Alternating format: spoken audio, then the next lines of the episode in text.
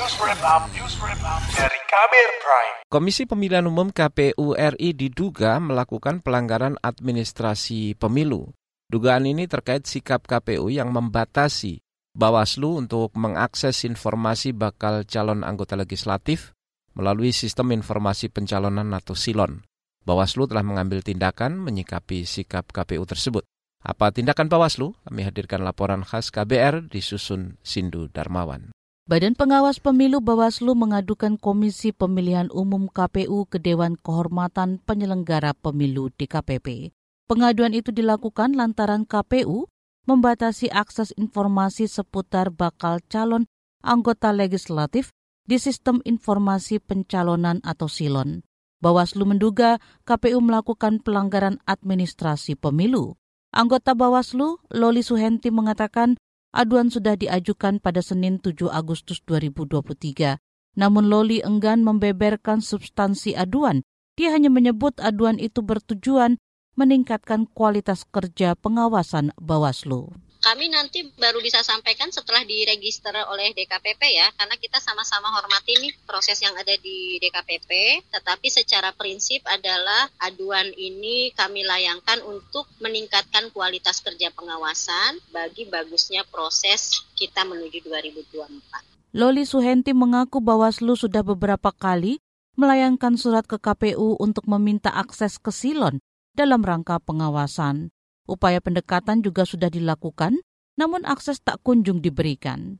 Dewan Kehormatan Penyelenggara Pemilu DKPP mengkonfirmasi telah menerima aduan Bawaslu. Ketua DKPP Hedi Lugito mengatakan proses verifikasi administrasi dan material terhadap aduan tersebut akan segera dilakukan. Kata dia aduan ini akan diproses seperti aduan-aduan lainnya.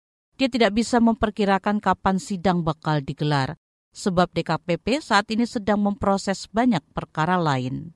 Kita verifikasi semuanya, verifikasi administrasi dulu, udah memenuhi syarat belum, masih setelah itu verifikasi material. Materialnya memenuhi syarat enggak untuk disidangkan. Barang bukti yang diajukan kira-kira cukup enggak, kalau enggak cukup kita minta lengkapi gitu kan. Kalau sudah dilengkapi, baru kita udah lengkap, betul, kita nyatakan, bisa diajukan ke majelis, kita untuk majelis disidangkan, dijadwalkan, dijadwalkan sidang, baru proses persidangan. Merespon hal itu, KPU menyatakan siap menghadapi pelaporan yang dilakukan Bawaslu.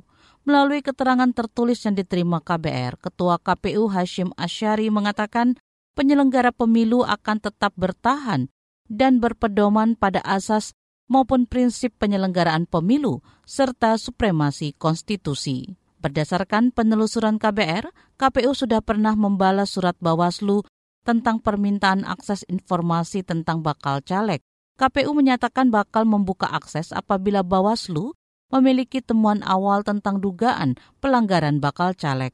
Saat ini, Bawaslu hanya diberikan akses terbatas karena KPU terikat sejumlah aturan lain. Di antaranya, Undang-Undang Pemilu, Undang-Undang Keterbukaan Informasi, hingga Undang-Undang Perlindungan Data Pribadi. Sementara itu, LSM Pemantau Pemilu Perludem meminta KPU segera memberikan akses informasi ke Bawaslu agar kerja pengawasan bisa optimal. Direktur Eksekutif Perludem, Koirunisa Nur Agustiati mengingatkan tentang prinsip transparansi dalam penyelenggaraan pemilu. Transparansi itu hal yang utama dalam penyelenggaraan pemilu. Nah, sementara kalau Bawaslu saja tidak bisa mendapatkan akses untuk melihat tahapan pencalonan ini, apalagi publik gitu ya, publik secara umum gitu ya kepada sesama penyelenggara pemilu saja tidak bisa membuka datanya, apalagi kepada publik. Direktur Eksekutif Perludem, Korenisa Nur Agustiati menuturkan, aduan Bawaslu ke DKPP masuk ranah etik. DKPP bisa memberikan sanksi mulai dari peringatan hingga pemberhentian. Sebagian kalangan wakil rakyat parlemen juga angkat suara terkait sengketa informasi antara KPU dan Bawaslu. Anggota DPR dari fraksi PKS Mardani Alisera mendorong KPU segera memberikan akses pengawasan ke Bawaslu. Kata dia, keterbukaan informasi tersebut nantinya juga akan mempermudah kerja KPU. Bawaslu harus diberi akses. Keterbatasan undang-undang mestinya tidak membuat Bawaslu kesulitan. Karena justru ketika Bawaslu mendapatkan akses yang terjadi, KPU dibantu oleh Bawaslu di silon dan proses-proses selanjutnya. Silon adalah aplikasi milik KPU yang digunakan sebagai alat bantu dalam proses verifikasi administrasi bakal calon. Dalam fitur dan menu di aplikasi Silon, terdapat beberapa tahapan atau proses verifikasi, antara lain analisis kegandaan dan verifikasi administrasi dokumen bakal calon. Saat ini, tahapan pencalekan masuk ke proses pencermatan rancangan daftar calon sementara DCS yang dimulai pada 6 hingga 11 Agustus. Selanjutnya, penyusunan dan penetapan DCS digelar pada 12 hingga 18 Agustus. Kemudian, pengumuman DCS dilakukan pada 19 hingga 23 Agustus 2023. Demikian laporan khas KBR. Saya Fitri Anggreni.